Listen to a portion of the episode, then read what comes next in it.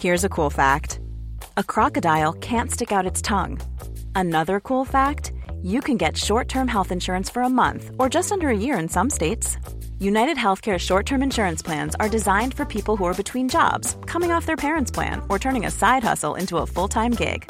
Underwritten by Golden Rule Insurance Company, they offer flexible, budget-friendly coverage with access to a nationwide network of doctors and hospitals. Get more cool facts about United Healthcare short-term plans at u h one dot com.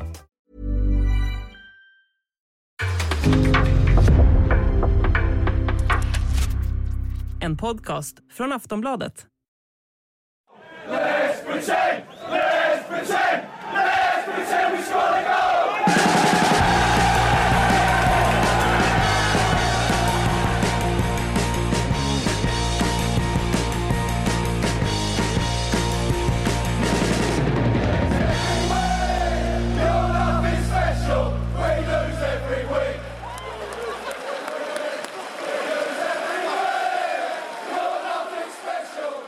Sportbladets Premier League-podd, tillbaka med matcher att prata om, Frida.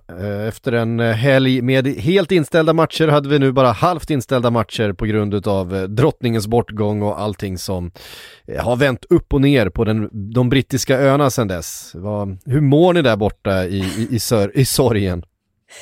Ja, det är ju begravning idag när vi spelar in och alla har fått ledigt också idag, så jag tror att det är nog rätt många som är nöjda över just den saken. Mm.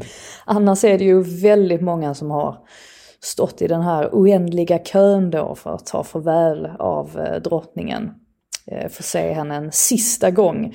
Och det var ju köer som, ja, David Beckham körade väl i tolv timmar ungefär. Just det. Så, så mycket vet jag. Sen har det ju funnits en sån här liksom snabbväg också, där lite viktigare personer har kunnat slinka in. Men det valde alltså Beckham att inte göra. Men ska vi våga gissa på att det har, har lite att göra med ändå att han måste tvätta rent sitt varumärke nu efter det här Qatar fiaskot. Mm. Jag vet att jag är kanske lite för cynisk, men jag, jag känner väl lite grann att jag fick sådana vibbar när jag såg den här nyheten. Men cred till honom, han stod i alla fall där i tolv timmar. Så att det får han. Men handlar det inte lite grann om så här självspäkelse också? Det har ju varit eh, nationellt mästerskap i sorguppvisning i England. Alla ska ju, man har ju tävlat i vem som kan vara ledsnast över det här. Um, är det inte ett, ett mått på att man är super, super ledsen att man minsann ska ställa sig med alla andra i kön och, och, uh, för att få ta förväl? Ja, och, och så får jag, som sagt, man får ju ge honom det också, att han faktiskt stod i kön. Det, är ju, det var ju fint gjort att han inte utnyttjade sin status som gammal fotbollsspelare, eh, som många andra gjorde, inte fotbollsspelare just, men det var många andra som... Eh, har utnyttjat den möjligheten att kunna gå förbi hela kön. Men ja, det, jag känner väl lite grann ändå att det är ganska skönt att den här begravningen kommer att ske nu, och jag tror även att resten av kungafamiljen tycker det är ganska skönt, för att efter att det här sker så kommer även de få försvinna från rampljuset under, ja, de har någon sorts alltså mourning period de också. Så jag tror för, för samtliga parter i detta så tror jag att det är väldigt bra att att Storbritannien till slut går vidare. Ja, eh, det var en rolig eh, aktion, jag vet inte vad ni såg det, från, från Skottland under den här eh, applåden som skulle hållas då, så skickade Celtic-supportrar upp en stor eh, banderoll där det stod alla som klappar nu hatar kungahuset. Eh. Ja, de, de är ju, det är ju lite ansträngt där, det är ju ganska, inte märkligt om man känner till bakgrunden, men det är intressant att eh, Skottlands två största klubbar, alltså om vi tar Rangers då, att de är så otroligt pro drottningen, och Graham Souness satte ju till och med upp en, en bild på henne i omklädningsrummet som än idag sitter uppe. Och sen så har man då Celtic med sina irländska rötter som avskyr allt som har med kungafamiljen att göra. För den som säger att fotboll och politik inte hör ihop här i alla fall. De har fallet. Inte varit i Glasgow, så kan man ju. Nej, säga. Precis. Exakt så är det. Det är ju som det där gamla skämtet när eh, Al-Qaida hade någon slags terror, eh, ett terrorattentat mot Glasgow, och eh, var en komiker som sa eh, the naivety of Al-Qaida trying to bring religious war to Glasgow. You don't even have a football team. Mm. Eh, det ligger någonting i det. Verkligen. Men vi lämnar det där då, för det har ju faktiskt spelat fotboll då, trots att eh, landets samtliga poliskår har eh, övervakat den här kön till eh, kistan, så eh, lyckades vi få en fotbollsmatch. Vi kan börja i Brentford tycker jag, där eh, Arsenal fortsatte sitt segertåg. Efter ja, tydliga tre noll, det var en sån här avstädning, två noll i halvtid, tre noll direkt efter halvtid, och sen så var det liksom klart där, även om Ivan Toney försökte eh, med sin frisparksvariant som jag jag vet inte riktigt vad jag, vad jag tycker om egentligen, men eh, visst, man får försöka. Ja, nej, men det är som du säger, jag var så otroligt imponerad av Arsenal i den här matchen, just också med tanke på hur det såg ut i premiären förra säsongen när de förlorade med noll två. Det var ju inte särskilt många spelare kvar från den, den matchen, och där, det kan man väl säga att det är väl det som är den, den största, eller det är den största förändringen med Arsenal idag, att de har ett väldigt, väldigt starkt lag på pappret. Och Fabio Vieira som kom in, eh, Vieira, Vieira säger man kanske. Eh, jag vet inte riktigt hur, eh, vilket uttal han själv föredrar. Vieira, Vieira. Eh, lite sådär portugisiskt eh, ja. gnäll i, eh, i namnet.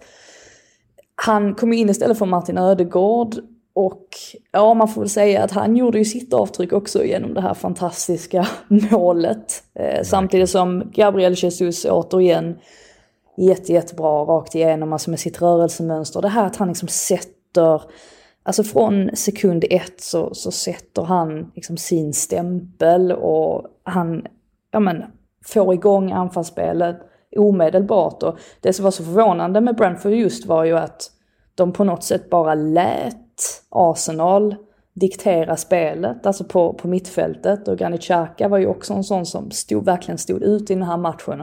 Han får ut så himla mycket mer av sin mer offensiva roll nu som han har haft den här säsongen, och riktiga Cancelo-tendenser på honom också, där han skickar in det där inlägget. Väldigt, väldigt eh, vackert eh, Ja, vacker framspelning får man säga. Så att det var mycket som fungerade i Arsenal. Ja, men det är mycket som fungerar för Arsenal. Kan vi prata lite om Granit Xhaka?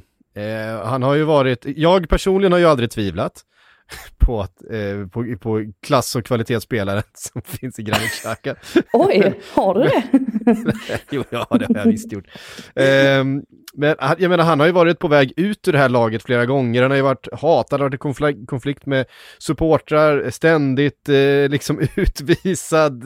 Men han, det, är liksom, det har ju alltid varit massa runt i Granit Xhaka, men just här och nu, ganska många år in i sin eh, Arsenal-tid, eh, jag menar hur många år sedan han kom, sex sju år sedan, eh, mm. så är det som att han äntligen har hittat sin roll och sin position, och som han spelar sin livs fotboll. Ja, men precis, och det, det är ju egentligen så här som, ja men det, det är ju, tanken är ju att han ska spela i just en lite mer framskjuten roll.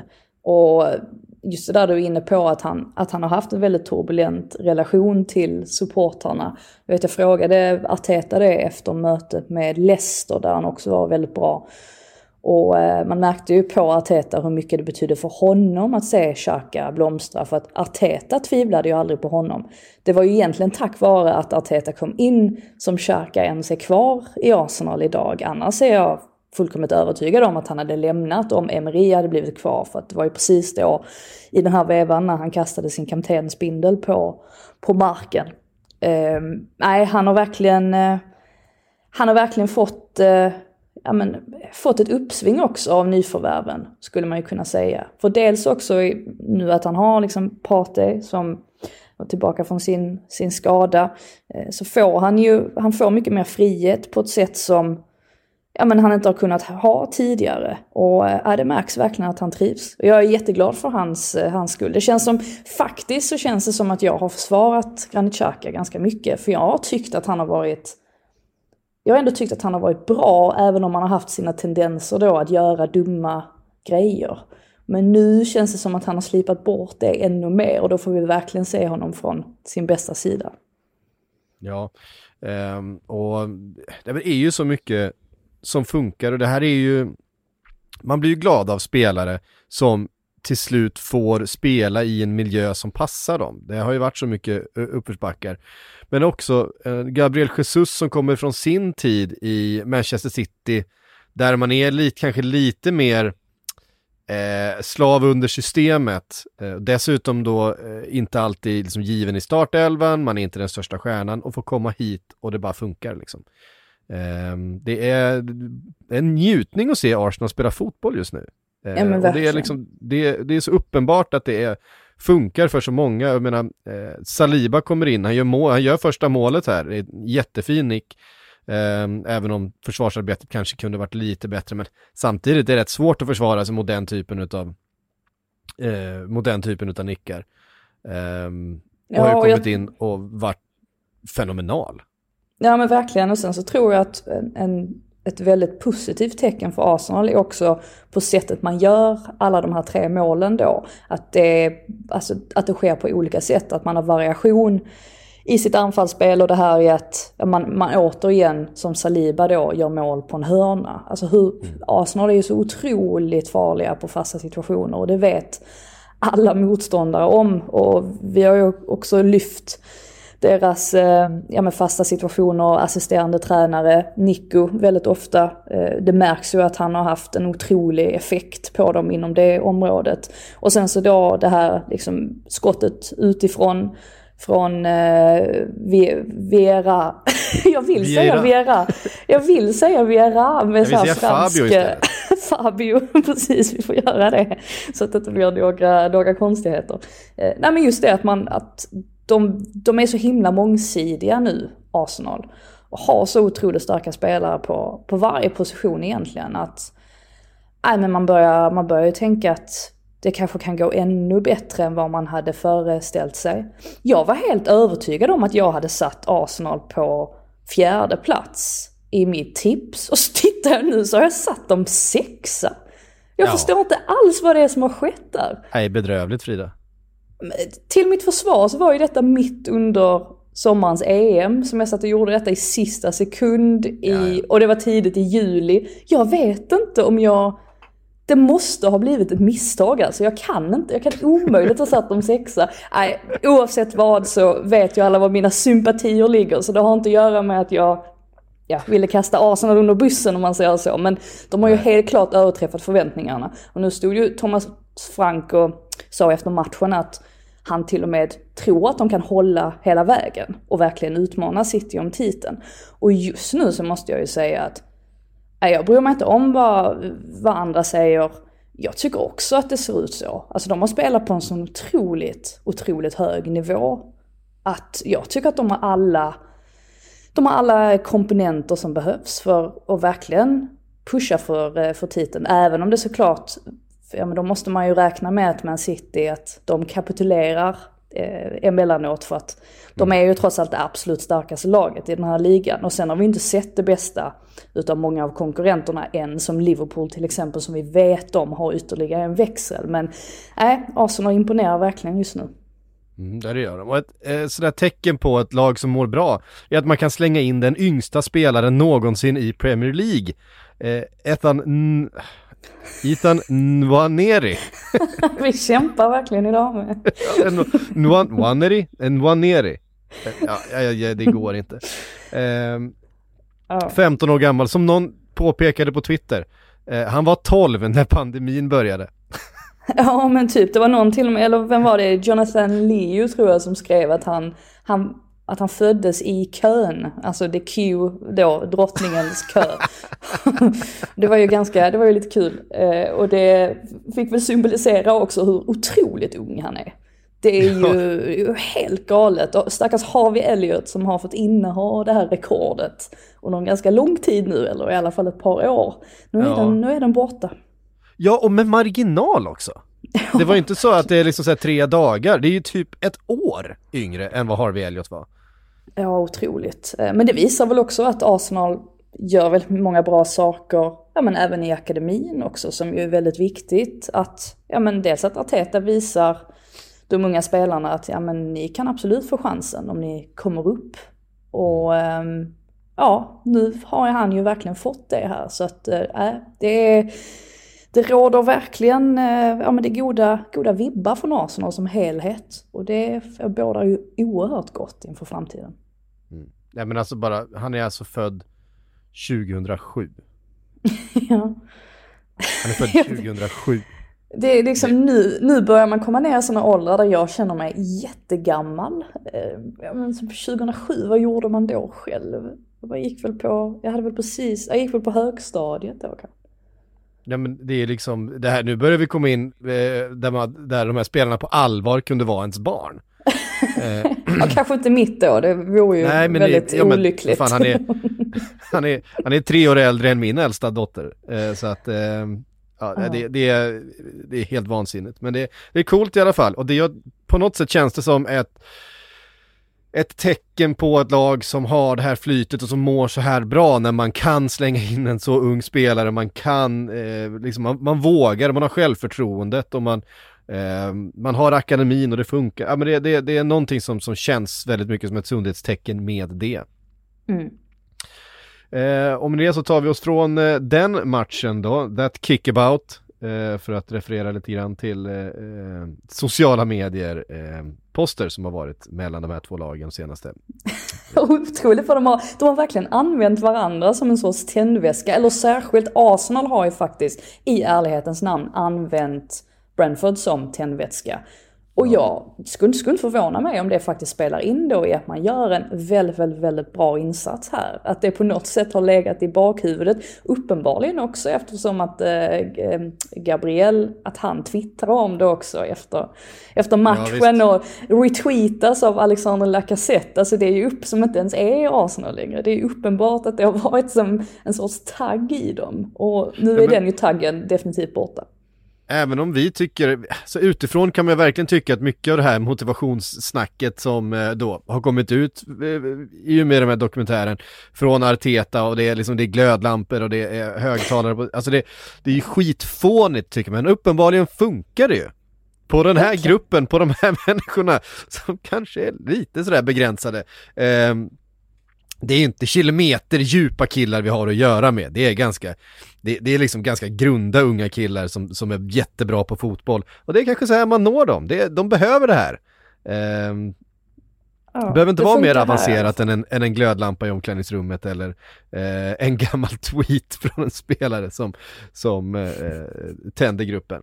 Vi tar oss i alla fall från Brentford till uh, Tottenham nu, som uh, också var up for it mot Leicester uh, i den här matchen. Uh, Heung-min Son ifrågasatt inför här, petad in, till den här matchen. Kulusevski kom in uh, och inledde med ett tidig assist till Harry Kane. Och Heung-min Son som har haft sin svagaste säsongsinledning på, på väldigt länge, och han kom ju från den här fantastiska säsongen förra säsongen då han ju eh, vann guldskon. Eh, får komma in då med ungefär tjugo minuter kvar att spela och bara dundrar in ett hattrick som man gör. Eh, så nu är han tillbaks eh, i form igen med självförtroende. Eh, sex två till Tottenham. Det är ett bra sätt att studsa tillbaks på efter en eh, liten missräkning i Champions League förra veckan.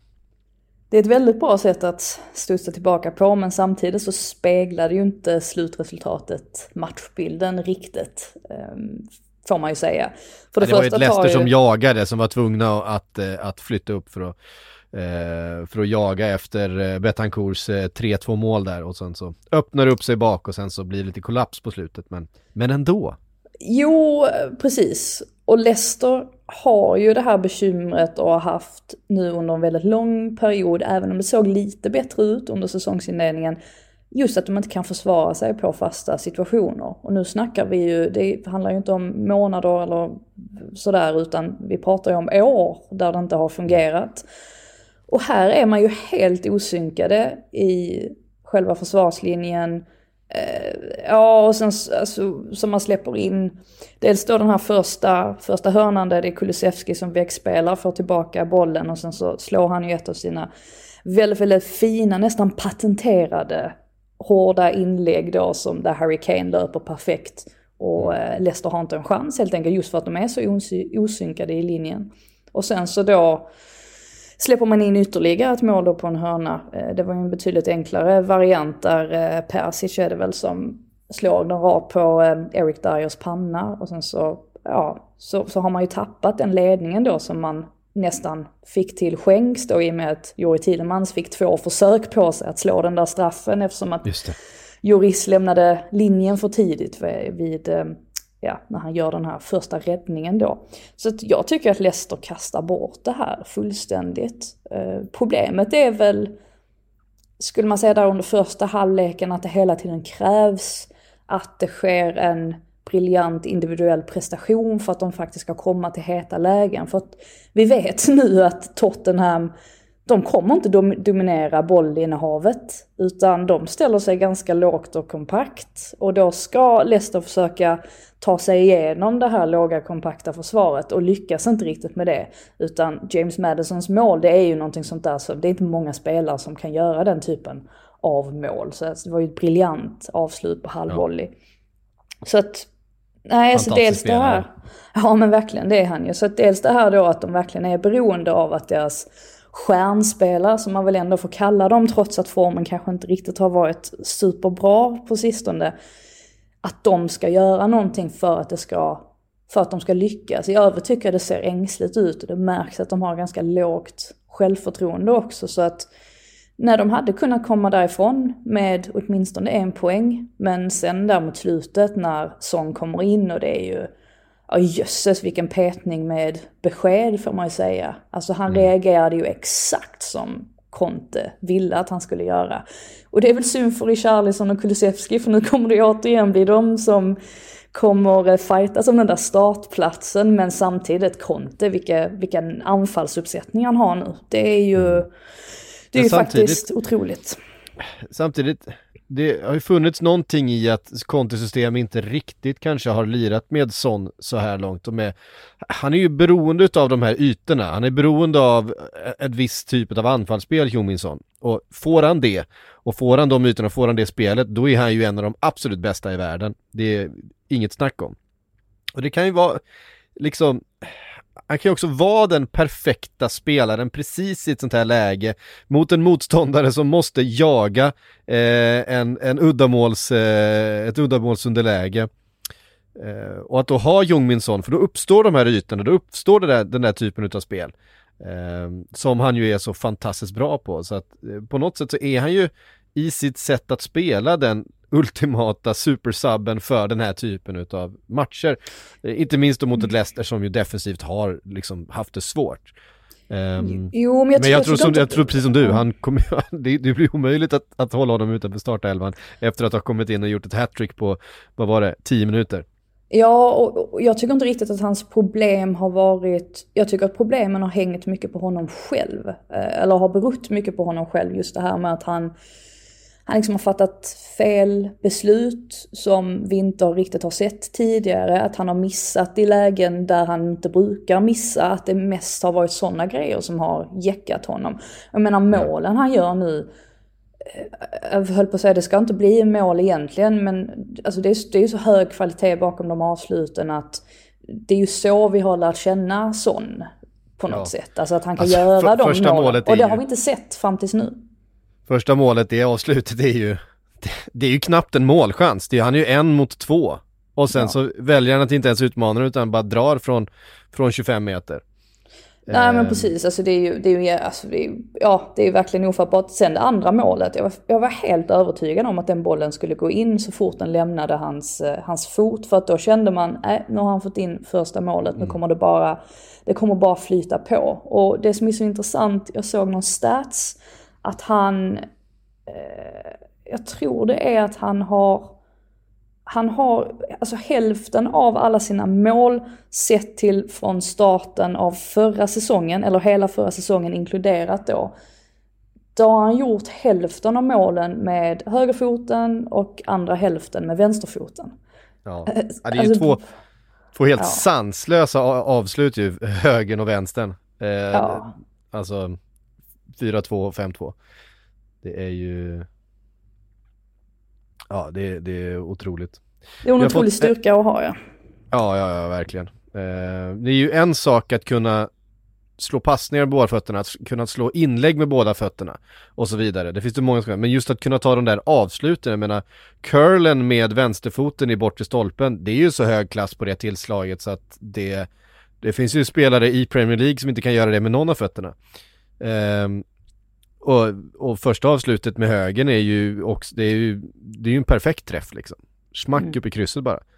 Ehm, så att, nej, det, det är ju verkligen en En av världens bästa avslutare. Eh, så är det ju med båda ja. fötterna. Och det ska ju sägas att när Kulusevski klev av då, då fick ju han stående ovationer för sin prestation. Så att det var ju inte han som att... Bra. Ja, precis. Det var inte som att han blev utbytt för att han hade varit dålig på något sätt. Men återigen, det är en hyfsad anfallsuppsättning han har nu. Men konstigt nog, jag... jag vet inte hur hållbart det här kommer vara för Tottenham att spela på det här viset. Men på ett sätt kan jag inte fatta att de gör så många mål som de gör med tanke på hur matcherna har sett ut. De åkte på den här smällen då i Lissabon. Där såg man ju vad som kan hända om skärpan inte riktigt finns. Och sen så släppte man in då två mål. Ja, men det ena var väl i nittionde minuten och det andra kort därefter. Så att de kan ju åka på de plumparna. Men på något sätt har det bara flyttat på i Premier League än så länge. Det är nästan, nästan fascinerande att se. Mm. Um, vi fick en fråga här ifrån um, Adam Westfeldt. Vi har inte pratat så mycket om Lester, men uh, han skriver så här: är Rodgers kvar efter uppehållet? Måste ju något vägs ände nu. Värsta starten sedan månlandningen och tappar gruppen totalt. Mm. Uh, ja, Nej, jag tror inte det. Du tror att han är kvar? Nej, jag tror inte det. Du tror inte han är kvar? Nej, Nej. Alltså... Han vill nog lämna. Det är, vi har varit inne på det förut, men eh, han vill ju heller inte eh, riva ett kontrakt där han har en väldigt hög lön. Mm. Eh, så att, eh, det handlar väl om att, att Leicester måste ha in en, en ersättare. Och, ja, frågan är då vem det skulle kunna vara. Eh, min, mitt tips har ju varit att Aston Villa ska sparka Steven Gerrard och att eh, de tar in Mauricio Pochettino.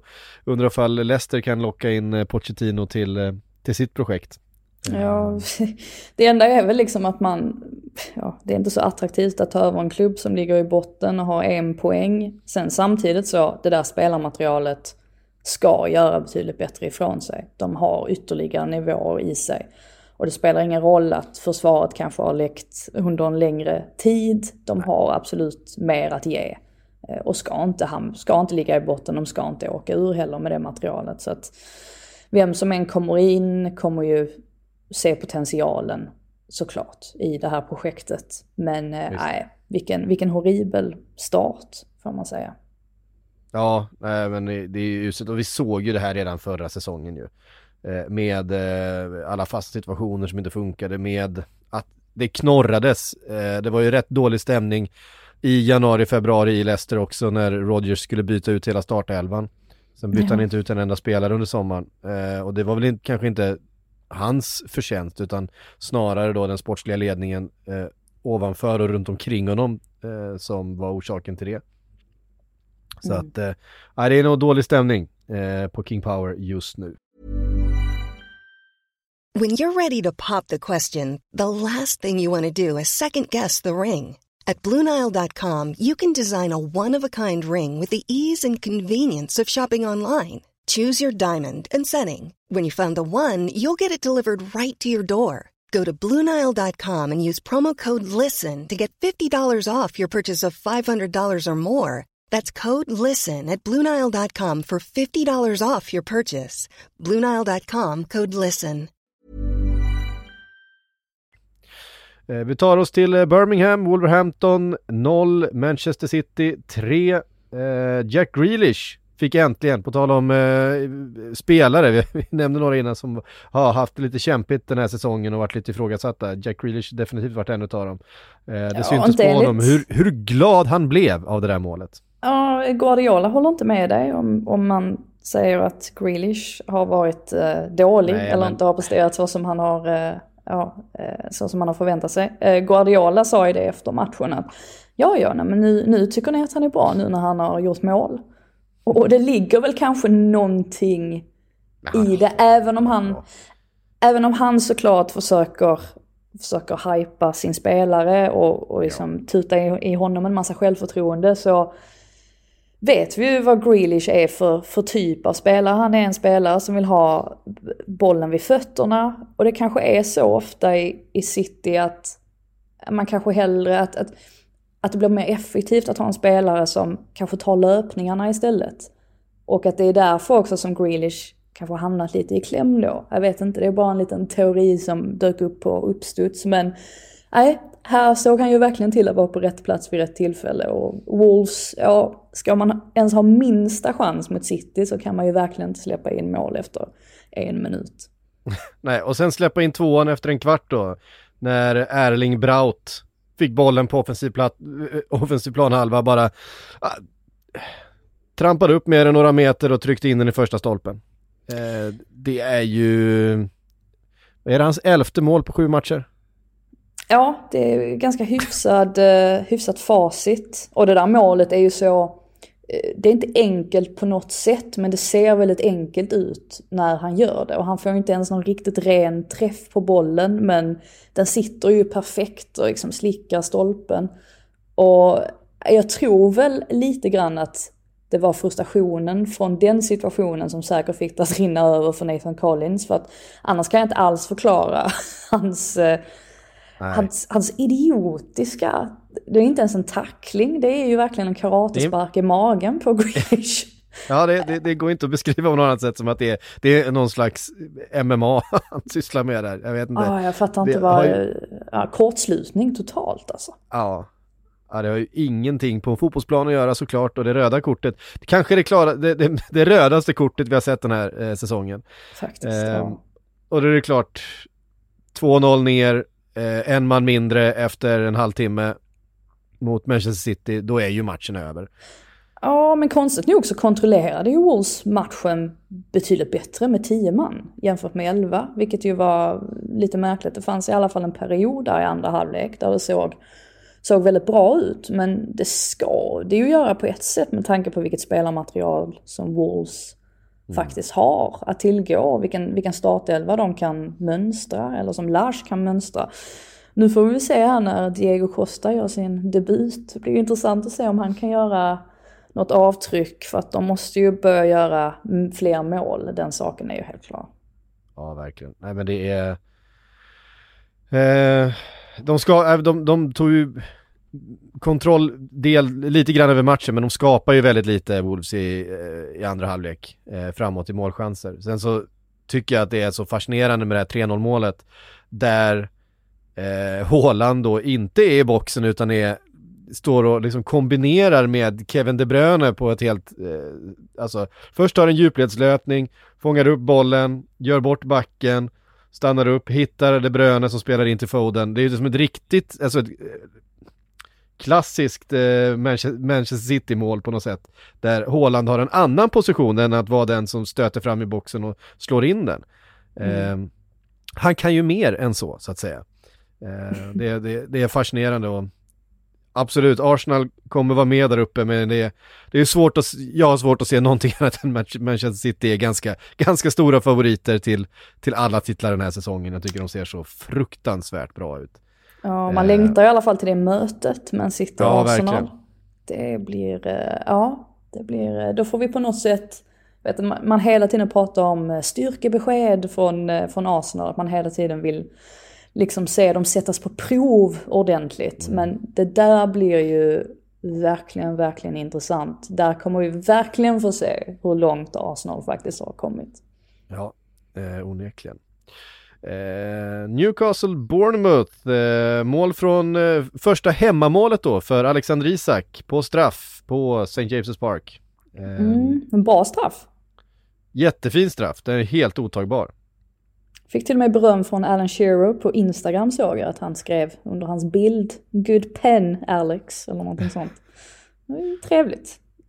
Eh, eh, det räckte dock bara till en poäng mot Bournemouth som stretade emot. Du, du blev helt mållös av den. Eh. ah, ja, jag kom av med det. Info. Förlåt, helt mållös inte... av, av Alan ja. Shearer som sällan var mållös. Eh. Det var bra. Usch. Men bara en poäng i alla fall för, för Newcastle. För Bournemouth, de, de, jag menar, de stretar emot den här säsongen. Jag har ju dömt ut dem, och menar, nio noll-förlusten mot ett haltande Liverpool såg ju inget vidare ut. Men på något sätt så tar de de där poängen som de behöver ta. Jag menar, ett, ett kryss borta mot Newcastle är ju, är ju eh, riktigt fint för Bournemouth. Jag menar, de har även tagit tre poängare mot eh, sina eh, bottenkonkurrenter och, och sådär. Så att, eh, jag vet inte, de, de eh, lyckas med en hel del, trots allt, Bournemouth.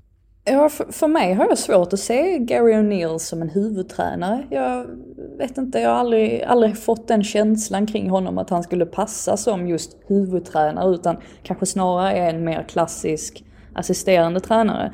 Men han har ju uppenbarligen fått ihop den här gruppen för vilken sammanhållning de visar på planen, och de drar verkligen åt samma håll. Så jag, är, jag håller med, jag är jätteimponerad av, av Bournemouth och det de Det de försöker göra här nu, att de vet om att de har en trupp som kanske ja, men saknar kvalitet fullt ut jämfört med må- många andra konkurrenter, men att de försöker spela till sina styrkor, och det gör de här också. Sen i Newcastles fall så, alltså Isak, det har varit många rubriker nu faktiskt idag som har handlat om just hur Newcastle ska försöka få igång Isak mer, och Eddie Harvey är inne på att det handlade om att men leveransen till honom var inte tillräckligt bra i just den här matchen, och det kan man väl hålla med om. Sen Maxi Mann spelade ju inte exempelvis. Nej. Och vi vet ju att när han spelar så har man ju ytterligare en sån där spelare som kan, ja, men verkligen kan göra saker på en väldigt, väldigt hög nivå. Um, så att ja, verkligen. Det är en väldigt viktig och stark poäng från, för Bournemouth, och lite sådär ja, lite, lite frågetecken eller kanske snarare frustrationen då i Newcastle just nu med tanke på hur det har sett ut. Eh, Precis, Neto i Bournemouths mål var ju väldigt bra också. Jag menar, mm. New, Newcastle hade ju lägen att avgöra den här matchen. Eh, men han gör ju några riktigt fina räddningar. Mm. Vill bara tillägga också att det här mötet är tydligen det mest sydliga versus nordliga mötet som någonsin har spelats i Premier League. Alltså då Bournemouth mm. från sydkusten och Newcastle är den, det nordligaste laget. Jag tyckte det var det var lite intressant, sådär kuriosa. Ja. Mm. Och eh, eh, ska säga, det var ett eh, vackert mål också från Philip Billing. ett noll-målet mm. för eh, verkligen, fin löpning. Det var ju mm. ja, och sen Dan Burn va, som upphäver offsiden där. Mm. Lite o- orutinerat får man säga, för att eh, där hade han kunnat. Han har ju hela spelet framför sig, men eh, lös, ligger ganska, liksom, ett par meter nedanför alla andra i, i försvarslinjen. Eh, där får han nästan ta på sig lite grann. Men det var ett jättefint eh, fin passning och ett fint avslut från, från Billing. Billing. Eh, precis. Vi... Eh, tar oss då till Everton eh, som tog emot West Ham. Neil Maupay, äntligen! Han missar aldrig, eller hur? Nej, alltså det, han får en hundradel på sig att tänka och göra någonting fantastiskt. Då, då har vi ju sett det förut att det kan mm. gå. Exakt. Han gör bara snygga mål, så är det ja. bara. Det, och det var ju... Ja, men det var ju faktiskt en...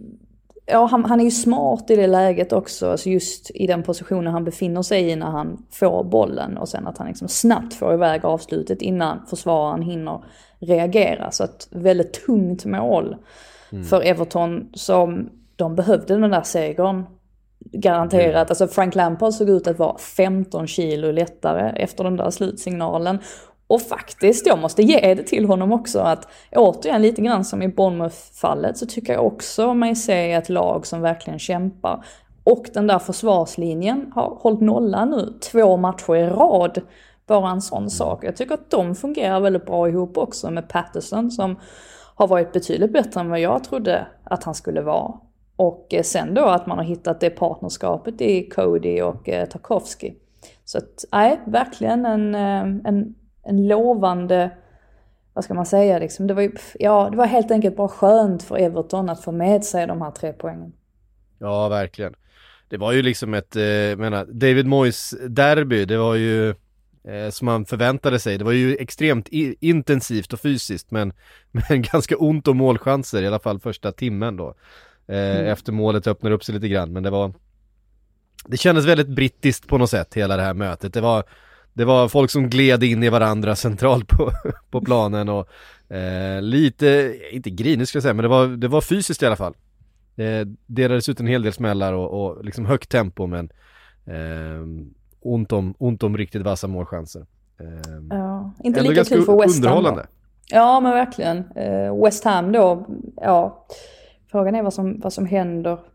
Vad som händer med dem, höll jag på att säga. Nej, men de, liksom Leicester, sitter ju också i en, en sitt som inte är riktigt lika illa, men som ändå, ja, man visar ju tendenser på att det är någonting som inte fungerar. Eller det är ju uppenbarligen så att någonting inte riktigt Verkligen. fungerar. Och att Moyes försöker febrilt att hitta någon sorts formation som funkar och partnerskap som fungerar. Men än så länge har han inte gjort det. Så att för honom tror jag det är ganska skönt att det kommer ett, ett avbrott här i ligan och att han får eh, möjlighet då att sätta sig på kammaren och fundera igenom det här, för att just nu så nej, äh, så har han inte, helt enkelt inte hittat rätt. Nej, precis. En eh, lite andrum och en viktig ett noll-seger för Frank Lampard, lite andrum och en viktig ett noll-seger även för Steven Gerrard. Vi fortsätter ju jämföra de här två. De har ju, de har ju konkurrerat mot varandra i hela sina vuxna liv, så att det är väl inget konstigt att vi fortsätter eh, på den inslagna vägen även när de är tränare. Eh, målet av Jacob Ramsey eh, räddar de här tre poängen åt Aston Villa, som eh, också behöver röra sig i tabellen för att eh, komma i närheten av sina ambitioner den här säsongen. Ja, riktigt sömnpiller till match det här. Det var väl, jag tror att de flesta spelarna som blev intervjuade efter matchen sa, det, sa detsamma, att det här inte var någon höjdarmatch att titta på. Men nej. Alltså, de ville vara ganska smarta. Southampton har en tendens att vilja slå långt. Och det Villa gjorde helt enkelt var att backa tillbaka. Alltså skita i första pressen, vilket gjorde att Southampton stod där som stora frågetecken och tänkte jaha, och så fick Salisu eller Bella Kotschap bollen istället. Och då visste de inte riktigt vad de skulle göra faktiskt. Så att det var en av anledningarna, eh, tror jag, till att Southampton inte kom upp i nivå i den här eh, matchen. Men eh, ja, det gjorde ju också att det inte var så där jättekul att titta på, som att ingen, inget lag ville pressa, pressa det andra så att säga. Nej, eh, liksom nu ligger de båda två då på ett ganska med position i tabellen. Sju poäng inspelade på, på sju matcher. Eh, vi har ju dock lite högre förhoppningar om Aston Villa den här säsongen än, än Southampton kanske. Southampton har ju ett väldigt, väldigt orutinerat lag eh, jämfört med Villa som har investerat stora pengar. Men, eh, mm. viktiga tre poäng för Steven Gerrard i alla fall, som jag har hängt lite på repen eh, så här i inledningen. Sista matchen vi har kvar att eh, säga någonting om är eh, Nottingham Forest mot Fulham. Mm. Eh, här var lite svängigare, mer eh, underhållning definitivt. Eh, eh, ett noll till eh, Forest i, ganska tidigt. Sen tre snabba mål utav eh, Fulham, och sen var det lite spännande på slutet då när O'Brien satte eh, tre, eller två tre får vi säga, eh, i den sjuttiosjunde. Men eh, tre poäng igen då till eh, Fulham, och det finns fler än Mitrovic som kan göra mål i det här laget. Tre nya målskyttar. Ja, tror vi att Marinakis, att han kan få för sig att sparka Steve Cooper nu? Med tanke på att han var så dåraktig att han plockade in så oerhört många nya spelare under transferfönstret, så kände de att vad som helst kan ju hända här. För att han har investerat ja. väldigt mycket i den här truppen. Att de måste ju på något sätt börja få tillbaka någonting utav det, även om det är mycket att begära från Cooper att bara få ihop det här på studs. Det är ju, det är ju alltid svårt för en tränare att bygga ihop ett lag, men han, det här är ju till en ny nivå på något sätt, att han ska bygga ihop ett lag som i stort sett är ihopplockat för några veckor sedan. Alltså mitt under brinnande Premier League-omgång, eller mm. Premier League, vad säger man, upplaga, kampanj, säsong. Så att, nej, det, vi får se vad som händer, men det, det är ju inga bra vibes i, i Forest just nu i alla fall. Nej, det är ju bara Leicester som ligger efter dem i tabellen just nu. nittonde plats på Forest, eh, fyra poäng då tillsammans med West Ham. Eh, West Ham som vi ju tror kommer börja röra sig uppåt i tabellen vad det lider, även om det har inletts trögt. Leicester eh, likaså förväntar vi oss i alla fall. Det har inte sett bra ut. Men Forest med en sån här inledning med lite... frågetecken med en grupp som inte känner varandra, som inte sitter ihop. Där börjar nog tiden kanske bli knapp att få, få någonting att, att fungera. Det är eh, så här tidigt var eh, så långt efter de lagen som vi förväntar oss kommer vara i den där nedflyttningsstriden eh, i slutet av säsongen. Det, det bådar inte gott. Nej, alltså som, det, det finns ju självklart kvalitet i den där truppen. Men på, inom vissa, på vissa områden, ja, men i, i själva spelet så märks det att de är nya så att säga. Att de inte känner varandra. Och de känns också väldigt bräckliga. Och det är ju det som är så tufft för Cooper, just att ja, men få ihop det här i... Ja, men vi är i slutet av september nu snart. Och... Ja, alltså att liksom få ihop den här gruppen på, på så väldigt kort tid som det ju blir. Det, det är ju där själva utmaningen ligger. Och det är ju, jag, jag tycker att Cooper är en, en jätteduktig tränare, och det han gjorde förra säsongen också när han lyckades ta upp Forest under en säsong där faktiskt många supportrar fick känslan av att de skulle åka ur Championship. Alltså så dåliga var de inledningsvis på den kampanjen. Jag tror ändå att, att han på något sätt kan ha förmåga att få ihop det här laget till slut. Men det är en väldigt, väldigt tuff utmaning att göra det. Mm. Ja, verkligen. Nej, det, det är att det eh, behöver hända någonting. Och jag vet inte om sparka Steve Cooper är, är rätt väg att gå. Men någonting behöver ju hända i Forest. De behöver i alla fall hitta varandra. Och hitta en, en startelva ur den här helt nya truppen. Mm. Är ju ett första steg. Han bänkade ju Lingard också, kan man ju tillägga. Det var ja. ett intressant lag som dock kom på sen i andra halvleken. Men ja, det märks ju att han experimenterar väldigt mycket. Ja, och jag menar, man har investerat tungt i en spelare som Morgan Gibbs White till exempel, som man kanske inte riktigt vet vart man har eh, så här långt eh, under säsongen. Eh, har inte, inte levererat eh, det man hade förväntat sig. Det var det, det var de matcherna som spelades. Vi hade några inställda matcher också. Det blev ingen Premier League-debut för Chelsea för Graham Potter. Han fick, se, fick sin debut däremot tidigare i veckan då, i Champions League. Och det slutade ju så där. Det hade ju kunnat gå bättre. Man hade ledningen men, men tappade den. Det, eh, ja, det såg ut lite grann för Brighton, och så blev det kryss till slut som för Brighton. Ja, faktiskt. Det var definitivt en känsla man hade. Men det var ju intressant också när, när startelvan släpptes, att det var många som trodde att det var en fyrbackslinje och att han skulle spela då, ja men Aspi bredvid Thiago Silva. Jag tänkte ju direkt att han kommer ju spela, han kommer ju ge Trossard-rollen till Raheem Sterling. Fullständigt övertygad om det. Och så blev det ju också. Och Sterling verkade trivas ganska bra med den rollen, just det här att han var ju... Alltså man har aldrig sett en mindre wingback i alla fall. Han var ju inte en wingback. Alltså han var ju en, en, en ren ytter som i princip hade noll defensivt ansvar. Och samma sak med Reece James egentligen, som kanske var något mer defensiv men inte mycket mer defensiv. Han var ju fortfarande liksom offensivt inställd. Och Chelsea dominerar ju mycket av, eller stora delar av matchen. Salzburg ja, imponerar inte överhuvudtaget fram tills då att de tappar lite kontrollen där i andra halvleken. Salzburg får in sitt mål. Tycker väl någonstans att Aspi, han hänger ju inte med riktigt längre. Men jag kan ändå tänka mig att tanken av Potter var att ja, men vi, sätter ändå, vi sätter in kaptenen i startelvan.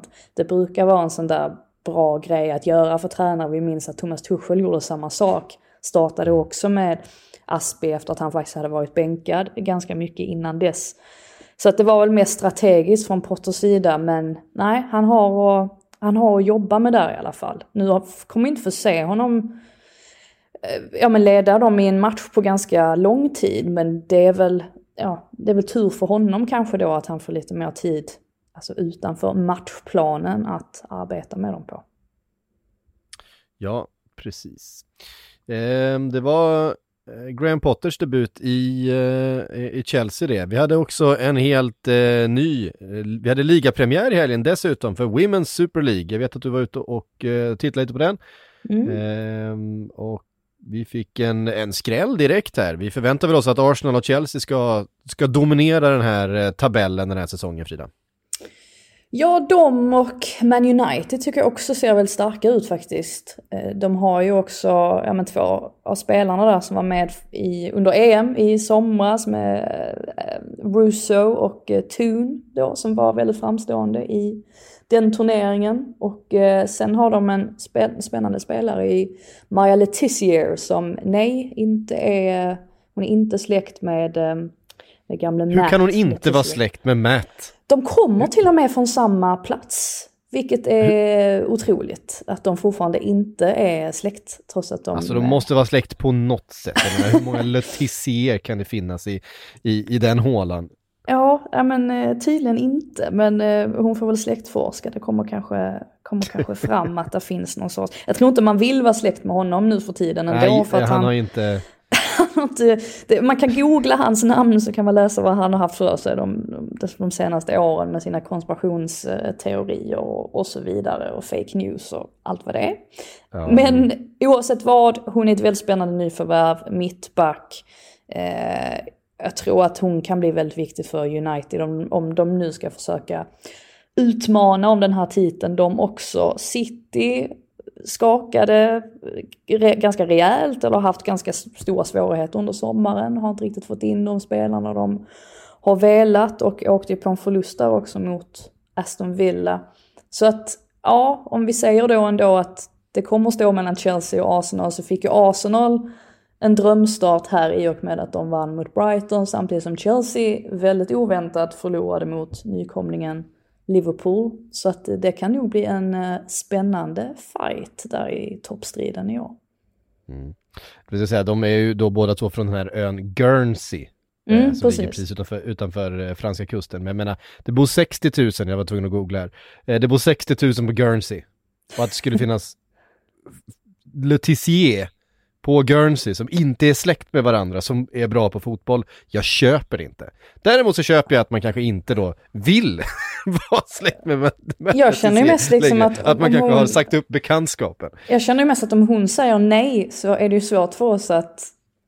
Säga jo. Ja, precis. Hon, hon får ju någonstans av sista ordet kan jag tycka. Men nej, vi... kanske inte. Nej, men jag, jag, jag har all respekt för det. Men jag köper inte. Eh, så är det. Eh, nej, men var inne på, det var en eh, skräll i, eh, i ligan där, nämligen, jag, var ju, jag vill ju peta in Liverpool i den här sändningen också såklart, eh, mm. det vet ni ju. Eh, nämligen att Liverpool slog Chelsea, eh, favorittyngda Chelsea, eh, fick stryk av eh, nykomlingen Liverpool. Har ju varit utanför eh, Women's Super League, eh, tillbaks och eh, inleder här med en eh, riktigt fin hemmaseger. Ja, det... Vad ska man säga? Alla stjärnor stod rätt för dem på något sätt. De får ju en ja men, mardrömsinledning med straff emot sig redan efter ett par minuter. Och då tänker man väl att ah, det kommer att bli en sån där dag när Chelsea bara ja, men, joggar hem segern. Men så blev det inte alls. Dels så har ju Liverpool tur i och med att jag har sett väldigt många dåliga offside, eller väldigt många. Jag har sett två dåliga offside, eh, offside eh, två dåliga linjedummare den här helgen. Dels då i Bournemouth under Arsenals match där Sina Blackstenius borde ha blivit eh, avvinkad för offside istället för hon fortsätta löpa på bollen och sen så klippte Emma Kullberg henne av alla spelare och fick ett direkt rött kort redan efter sju minuter. Som en situation som därmed hade kunnat undvikas om bara linjedomaren hade varit mer beredd.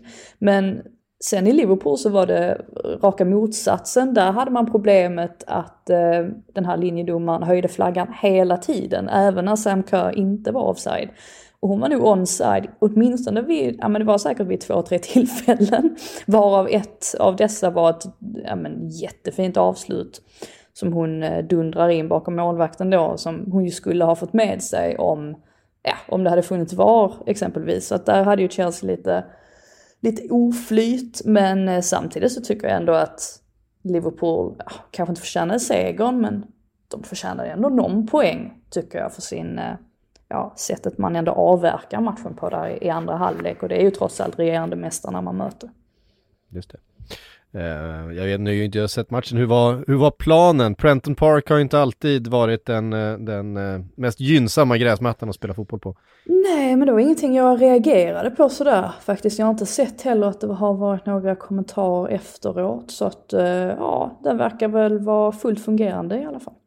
Den är fullt fungerande. Ett, ett tag till tills vintern kommer. Uh, det har ju faktiskt varit situationer där man inte har kunnat spela fotboll på den. Det har varit uh, uh, lite... Uh, uh, lite skandalaktigt får man säga. Men så är det i alla fall. Women's Super League är igång uh, och det är väl mer spännande än, uh, än någonsin uh, får man väl säga med tanke på uh, jag menar succén med, med E M i somras och, och intresset för, för uh, damfotbollen i, i England överhuvudtaget som har kommit efter det. Mm. Så att det blir, det blir spännande att följa helt enkelt. Vi har eh, fått ett par frågor såklart som vi ska försöka eh, ta oss an. eh, vi kan väl börja med... Oh, den här är svår. Vi, vi får göra vårt bästa. Vi får göra vårt bästa. Eh, eh, den kommer ifrån... Nu ska jag se så jag bläddrar ner här. Från Viggo Tengesdal. Han skriver, eftersom det är landslagsuppehåll, det är ju det då eh, nästa helg, så vill man ju såklart höra en snabb säsongens lag hittills. Oh. Eh, den är såklart svår att göra på uppstuds, men vi kan väl försöka. Vi kan väl ja, försöka. Vi, vi försöker ju alltid i den här podden med diverse ja. saker, så absolut, det kan vi ja. göra. Eh, och då är frågan, vem ställer vi i mål? Oj, intressant. Jag den är svår väl faktiskt. Inte, ja, jag tycker inte att det är så många målvakter som har imponerat sådär. Ingen som har stuckit ut riktigt, nej. Märkbart, nej, det är väl... Ja, men ska man gå... Vad tycker du om Nick Pope, höll jag på att säga?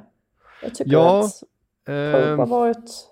Jag tycker han har, att han varit, har varit bra. Stabil. Ja, men han har varit stabil. Han har väl, det har väl mest varit i ögonfallen för att han spelar för en ny klubb då. Men jag menar... Eh, mm.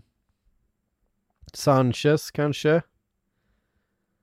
Mm. ah, men är det inte, var det, det var väl något galet han gjorde också. Det var något galet han gjorde. Så. Ja. Men vi kör på. Vi, vi sätter Nick Pope i mål då. Eh, absolut. Eh, då vill jag ha en högerback. Oh, vad, vad snabbt detta går, höll jag på att säga. Eh, och vem ska man då ta? Alltså, Trippier har ju faktiskt varit... Mm.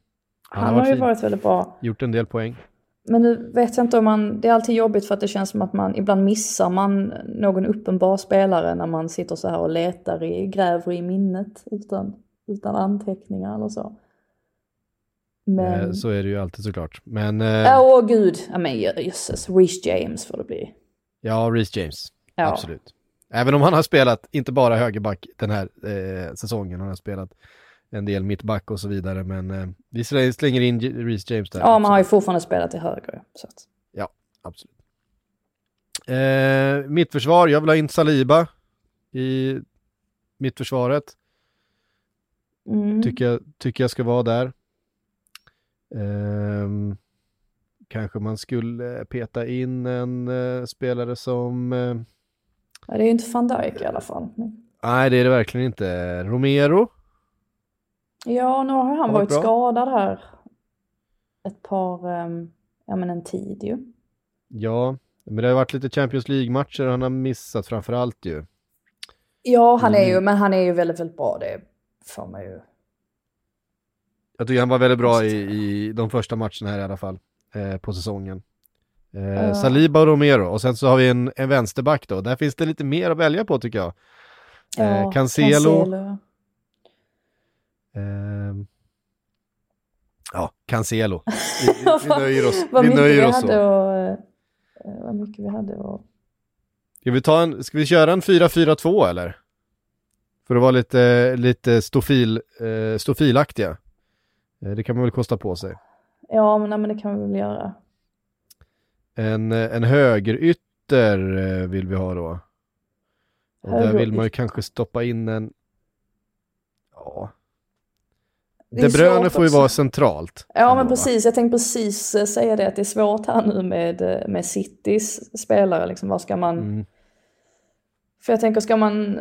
Om Bernardo Silva, om man ska trycka in honom också, då kanske han mer är en vänster... ytter i så fall. Ja, men då vill jag sätta Kulusevski ute till höger. Ja, varför inte? Han har ju, han har ju faktiskt varit väldigt bra. Han har också varit högerytter. Mer ja, kanske precis. Än, än många av de andra. Men Kulusevski ute till höger då. Sen De Bruyne centralt i mitten tycker jag är given. Um, Uff, ja, det, det är så många. Att, ja, det är så det är många, många där. Alltså, ja, det är, det är svårt att hålla Bernardo Silva utanför en. Ja, men precis. Och Bruno Guimaraes har ju också varit, um, ja. varit väldigt bra. Som man kanske känner att man vill ha in. Och, nej, det här är för svårt alltså. Det, det är väldigt svårt. Haaland men... får ju in såklart. Som en Haaland och Jesus på topp. Ja, precis. Och där kan man ju känna också att Ivan Toney, även om han inte var bra under gårdagen eller att han inte kom till sin rätt, så har ju han också haft en fantastisk säsong. Och, nej, det, finns väl, det finns ju många ändå som har stuckit ut på något sätt. Men, mm. men om vi kastar in en... Eh... Christian Eriksen har ju också varit bra, var bra. Mm. nu på sistone. Ja, men där någonstans så har vi en startelva, va? Fick vi en vänsterytter också? Ja, fick vi en vänsterytter. Skulle vi sätta Bernardo Silva där, eller hur? Ja, men det, vi, vi gör det då. Vi gör det då. Eh, så, så har vi eh, tagit oss an den här uppgiften. Ni får, ni får komma med era egna. Ni som har lite mer tid att tänka och sitta och, och, och klicka fram och googla statistik och såna här saker kan ju säkert ta fram en bättre, ja, ma- en bättre ja. säsongens elva så här långt. Mart- Martinelli har ju faktiskt också varit fenomenal. Så han hade också ja, kunnat. Det kanske är vänsterytten då. Ja. Och vi kör Kulusevski, De Bruyne, Bernardo Silva och Martinelli. Ja. Ja, nej, kanske. Kanske, kanske, ja. Urban Westerberg undrar, förklara för övriga hur Lampard har fått Iwobi från flopp till topp. Ja du, det är ingen som vet. Det är ingen jag som vet fall... vad Iwobi har för position numera. Han, jag har egentligen aldrig förstått riktigt vad Iwobi, vad han är för en spelare. Alltså vad han passar bäst in. Men jag tycker verkligen att Frank Lampard har fått till det bra genom att spela Iwobi in mer... Ja, alltså i en, i en roll helt enkelt där han... Men helt enkelt är lite mer, lite mer mittfältare. Lite mer ja, men får dra i trådarna på ett sätt som hittills har fungerat väldigt bra. Och äh, jag håller med. Tycker verkligen han har fått ut supermycket av honom i just den här nya rollen. Han kanske blev lite inspirerad av att se en sån spelare som Joey Linton helt plötsligt blomstra på mittfältet och tänkte att åh, jag kan göra samma sak här med någon av mina spelare. Ja... Um. Nej, men det är ju svårt det där med, alltså Iwobi är ju en sån där spelare som har en väldig kvalitet i sig, en, en höjd i sig. Det såg vi ju eh, i Arsenal också, i vissa lägen, i vissa matcher och så vidare. Um. Och som såklart gynnas mycket av att eh, av ett, ett gott självförtroende och så vidare. Eh, så det är väl det Lampard har lyckats med. Ingjutat självförtroende i Iwobi, för han är ju en, han är en spelare som ska utmana, en spelare som ska göra svåra saker med, med hög felprocent så att säga. Um, och det är den typen av spelare som mår väldigt bra av uh, uh, när självförtroendet är på topp så att säga. Uh, vi har fått en fråga här, vill uh, Jonas Fransson vill att vi pratar mer. William Saliba, är han en starter för Le Bleu i V M? Eh, det sk- tror jag inte att han kommer vara, men han skulle kunna vara. Ja, han pratade ju lite själv här om det i en intervju för ja, men, förra veckan någon gång och, och pratade just om att ja, men, såklart att det, att det är det han siktar på, det är väl det alla siktar på egentligen och eh, liksom representera sitt land. Men han är ju verkligen på god väg. Och jag tycker återigen att liksom, den utvecklingen han har haft är ju helt fantastisk egentligen. Alltså att han, ja men just det här att han ändå hanterade det, med facit i hand så hanterade ju, han ju den väldigt bra. Just det här att han kommer till Arsenal, de inser att han inte är redo och skickas tillbaka. Så kan han ändå växa sig starkare och komma igen och så är han bara tjugoett år gammal. Det är, ja. Ja, det är verkligen en lovande, en lovande framtid. För honom får man säga. Ja, alltså verkligen. Um, och sen är det som är problemet är ju som för alla andra att eh, Deschamps är inte den som i första hand ändrar så mycket. Det kan vara rätt svårt att, att ta sig in i hans startelvor. Eh, och det finns ju, som det alltid gör i en, en, ett franskt landslag, eh, stark konkurrens. Eh, vi har ju sett franska världsbackar byta landslag bara för att få spela mästerskap. Byta till det spanska där det är så lätt att ta plats. Ja, på, ta- på tal om andra franska mittbackar som har varit bra så är ju Varane faktiskt en som har steppat upp den här säsongen också i Man United. Och ja. han, är ju, ja, han är ju en av många som, som Saliba konkurrerar med där. Ja, Varane har varit bra. Där finns ju också såklart Doucouré. Um... Även om Kimpembe är ju där, har ju fått mycket förtroende från Kunde. Eh, Kunde. Eh, så att, eh, ja, det, det, det är en skarp konkurrens, men eh, han hade ju inte gjort bort sig, det tror jag inte.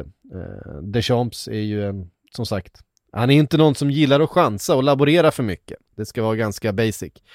Eh, men det är väl lite omöjligt att han kan få eh, möjligheten. Sen tror jag nog inte att han kommer starta, men vem, vem vet, vi får se, vi får se. Hörde ni, det var faktiskt allt vi hann den här måndag förmiddagen. Eh, tusen tack alla ni som har lyssnat. Nu är det landslagsuppehåll, Frida. Eh, vi ja. får se hur vi ska ta oss an det. Eh, du ska väl få, få chansen att vara lite ledig. Jag hade tänkt det. Passa ja. på lite. Det gör du rätt i. Eh, vi återkommer i alla fall i någon slags, i, i någon form eh, och sen så kliver vi in i den absolut sinnessjukaste delen av säsongen som, alltså den, jag vet inte hur mycket matcher det ska klämmas in här på sex veckor eh, med, ja, med kupper och ligor och allting. Jag tror jag läste att Arsenal kommer att spela nio matcher i oktober. Kan det stämma? Nio matcher i oktober? Ja. Det är rätt mycket. Ja. Eh, och då har vi ju dessutom matcher som inte har spelats eh, eh, som ska då tas igen. Det kommer väl inte göras nu i eh, ja, de den här vändan, utan det blir längre fram. Men, eh, ja, ja, det, de, vi, deras Europa-möte måste ju tas igen eh, med Zürich som blev framskjutet. Så det är därför ja, det blir extra mycket för dem. Exakt. Ja, det blir i alla fall en, en galen tid efter eh, landslagsuppehållet. Men härifrån så säger vi i alla fall eh, på återhörande. Tack för att ni har lyssnat. Tack Frida för att du var med. Selling a little or a lot. Shopify helps you do your thing however you cha-ching. Shopify is the global commerce platform that helps you sell at every stage of your business. From the launch your online shop stage to the first real-life store stage. All the way to the did we just hit a million orders stage. Shopify is there to help you grow. Shopify helps you turn browsers into buyers with the internet's best converting checkout. thirty-six percent better on average compared to other leading commerce platforms. Because businesses that grow, grow with Shopify. Get a one dollar per month trial period at shopify dot com slash work. Shopify dot com slash work.